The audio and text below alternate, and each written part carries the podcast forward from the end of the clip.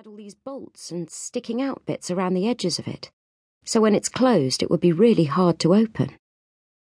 Past the door there was a long flight of concrete steps going up and up. She wasn't supposed to see any of that stuff, and Sergeant said, "Little bitch has got way too many eyes on her," and he shoved her chair into her cell and slammed the door shut. But she saw, and she remembers.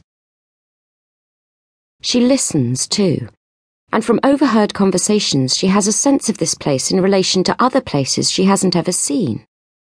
This place is the block. Outside the block is the base, which is Hotel Echo. Outside the base is Region six, with London thirty miles to the south, and then Beacon another forty-four miles further, and nothing else beyond Beacon except the sea.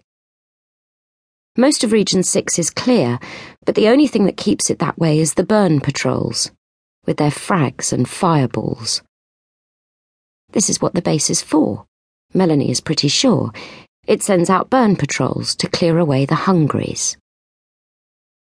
The burn patrols have to be really careful, because there are lots of hungries still out there.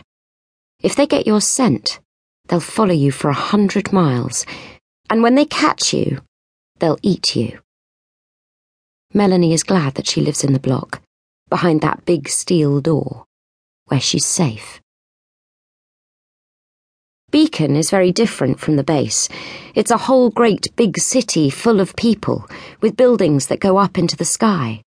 It's got the sea on one side of it, and moats and minefields on the other three, so the hungries can't get close. In Beacon, you can live your whole life without ever seeing a hungry. And it's so big there are probably a hundred billion people there, all living together. Melanie hopes she'll go to Beacon someday. When the mission is complete and when, Doctor Caldwell said this once, everything gets folded up and put away.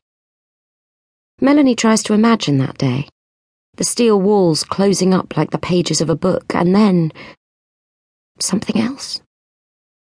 Something else outside, into which they'll all go. It will be scary, but so amazing. Through the grey steel door each morning, Sergeant comes, and Sergeant's people come, and finally the teacher comes. They walk down the corridor, past Melanie's door, bringing with them the strong, bitter chemical smell that they always have on them. It's not a nice smell, but it's exciting, because it means the start of another day's lessons.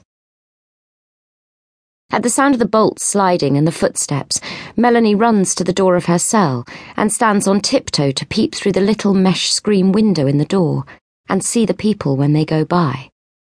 She calls out good morning to them, but they're not supposed to answer, and usually they don't. Sergeant and his people never do, and neither do Doctor Caldwell or Mister Whittaker. And Doctor Selkirk goes by really fast and never looks the right way, so Melanie can't see her face. But sometimes Melanie will get a wave from Miss Justineau, or a quick, furtive smile from Miss Mailer. Whoever is going to be the teacher for the day goes straight through into the classroom, while Sergeant's people start to unlock the cell doors. Their job is to take the children to the classroom, and after that they go away again. There's a procedure that they follow which takes a long time. Melanie thinks it must be the same for all the children, but of course she doesn't know that for sure, because it always happens inside the cells, and the only cell that Melanie sees the inside of is her own. To start with, Sergeant bangs on all the doors and shouts at the children to get ready. What he usually shouts is, "Transit!" But sometimes he adds more words to that.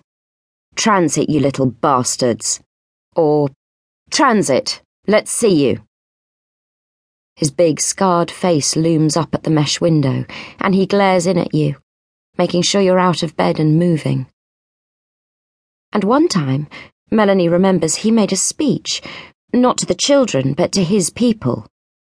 "Some of you are new. You don't know what the hell you've signed up for, and you don't know where the hell you are. You're scared of these frigging little abortions, right? Well, good.